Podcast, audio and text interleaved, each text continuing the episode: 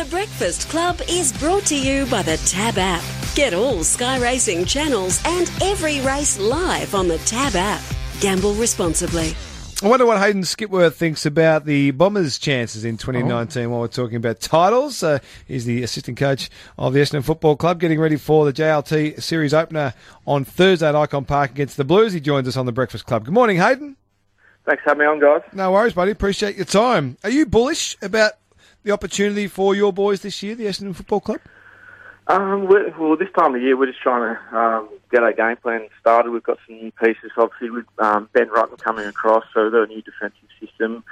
And, uh, yeah, so our, our main focus this time of year is uh, basically getting our guys in form and getting our game plan rolling to the start of the season. What's he been like, Ben Rutten? Because he comes with high credentials, well thought of at the Tigers throughout their recent successes. He um, he's a very good junior coach at my junior footy club too, going gangbusters. But what's he been like, and what sort of energy and system has he brought to the Bombers? No, he's been good. He's uh, he's fit in really well, and um, he's brought a lot of um, obviously systems across from um, what Richmond and stuff his time there and Adelaide as well. So um, yeah, he's fitted in perfectly with the other coaching group, and um, no doubt he'll be a, a solid piece for us moving forward. So will we see a different defensive system from the Bombers, or is it just slightly tweaked?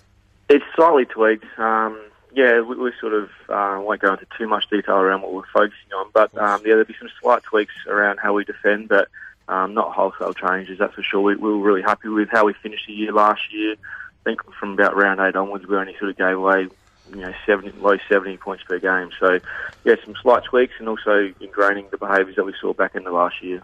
Hey, and it's still February, but Joe Daniher watch is gone up a level already. How did he pull up from training, and will we see him on Thursday night?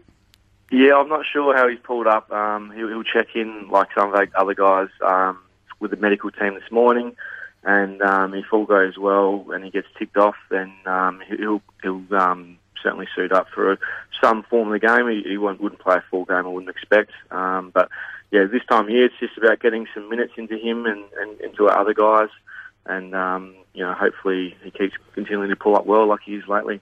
And how's the skipper Dyson Heppell travelling? He's had some hamstring tendonitis. Yeah, so I, I manage him, um, which sort of he sort of carries a lot of um, niggles through his groin and hamstring area. So we, we've been really slow and cautious with him this year. Off season, we gave him a lot of time off. He's one of those guys that just keeps backing up and keeps grinding through. So we want to try and clear him going into the season. So he's had a modified um, pre-season, and uh, now we're sort of really cranking him up. And, and like the other guys, as long as he pulled up well from training, he, he'll definitely suit up for a, a portion of the game. Is it a concern at all, Hayden, that you know you mentioned uh, Joey? There's um, Zach uh, Dyson, put Hooker in there as well. They've missed a fair bit of volume of training through the pre-season. Is that an issue at all going into the season proper? No, I don't think so. We, we've sort of um, we've been able to get a lot of work into them. Um, yeah, whether it's on the side with the rehab group or with cross training and stuff. The, the measurements these days, the boys don't miss too much at all, and they can seem to seamlessly uh, slip back into training. So uh, we're not too concerned. They've they've also also had ten years of um, pre-seasons on their belt as well. If it was a younger player, probably a, a bit more concerned just because they don't have the volume of work behind them. We- You've only got two JLT Cup games before the, the real stuff starts. So how do do it, how does Essendon approach the game against Carlton? Is it sort of very very serious or just a little bit serious? Uh, no, we, we, we take every game seriously. We, we want to get our game plan going. We know that you know you don't have that third game. It's probably costs a lot of the kids really. Um, you, that first game was always an opportunity to, to play new talent or um, give some guys that have been on the list and haven't had a lot of games some opportunity. So that's probably what's hurt those sort of guys. But um, yeah, we'll play a competitive team. We'll, we'll close to a full strength team is, is what's available, and um, we'll try and get a, a game plan going and get a, a good players up in form early in the season. Hayden, what's your theory on the 666 and the new rules? What do you think we'll see in the real season? Well, the 666, I think it's going to help uh, teams like Melbourne that are, are the really good centre bounce teams because there's a lot more space to work into and, and you get a lot of um, a lot of better clearances without you know, uncontested going into your forward line. So, and it, and it might hurt the teams like Richmond that are sort of playing that um, you know the smaller second ruck and Greek because they sort of tended to have guys coming off the back of squares and for some coverage and stuff, which um, you sort of can't have these days. So um, it, I think it will force some teams to consider the two rucks. Um, and if not, um, you know, you, you know, you could get hurt. And the fast play kick in stuff, where uh, you don't have to kick the ball to yourself anymore, you can, and the defenders are going to be further back. Is that going to make a difference? Do you think bringing the ball out of defence?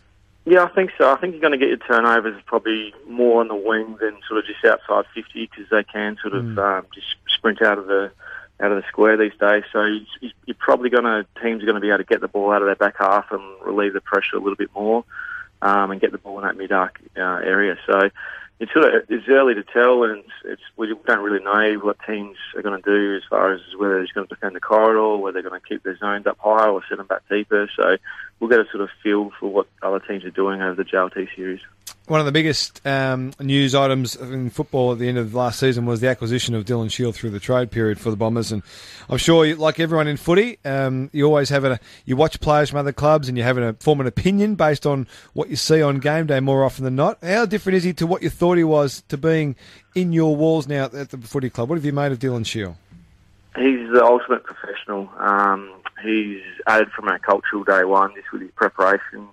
Um, yeah, he, he's we, we've got a lot of guys in that category, and he, he's another one that's sort of added to added to the cultural stuff.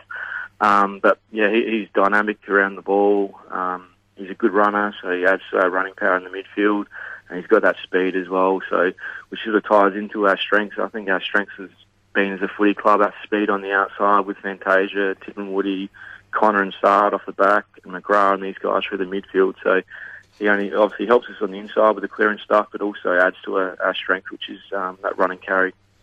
John Worsfold got a bit prickly at times last year about the hype around Essendon, um, sort of the midpoint part of the season. This year, just reading a few things that he said and listening to a few times, he kind of is embracing the hype a little bit more about what's possible with Essendon. Have you detected a change? Um, I'm, I'm, he's, he's pretty um, measured sort of character, as, as you guys would know. Um, yeah, he's um, it's a big club, and you know there's um, obviously external expectations on, on the group how they're going to go from now on. So we're just embracing it, and all we can focus on is getting better um, day to day, and that's sort of where we lie. We try not to get caught up in the external side of things. Um, we just know we need to get better, and our players need to get better, and we need to keep refining our game plan as well. So we try not to get caught up in the external view of the club, but internally, um, you know, we want to be go as far as we can this year, obviously. Is Michael Hurley a defender or a forward? Uh, he's a defender. Yeah, I, obviously I played with him in his early years, and um, he looked really good as a forward. Um, I think Bomber Thompson was sort of the one that sort of suggested to put him back just because his body kept breaking. Um, he thought it'd be a bit easier on his body for a few years until he got it back um, going, and he just started to dominate down back. So we're really happy with his ball use. He sort of adds to you know a rebound off half back with Saad and McKenna and obviously he's a good inset mark. And, uh, and when we put him on the good players like we did on Franklin last year, he can certainly hold his own. That's for sure. Well, looking forward to seeing the Bombers in 2019, and the campaign kicks off Thursday night for Bomber fans. Get to Ikon Park to take on the Blues in the JLT Series opener. Of course, the GWS Giants in round one will be very interesting viewing as well. We wish you the best of luck, Hayden, for the season. Send our best to the boys, and we'll be watching with great interest.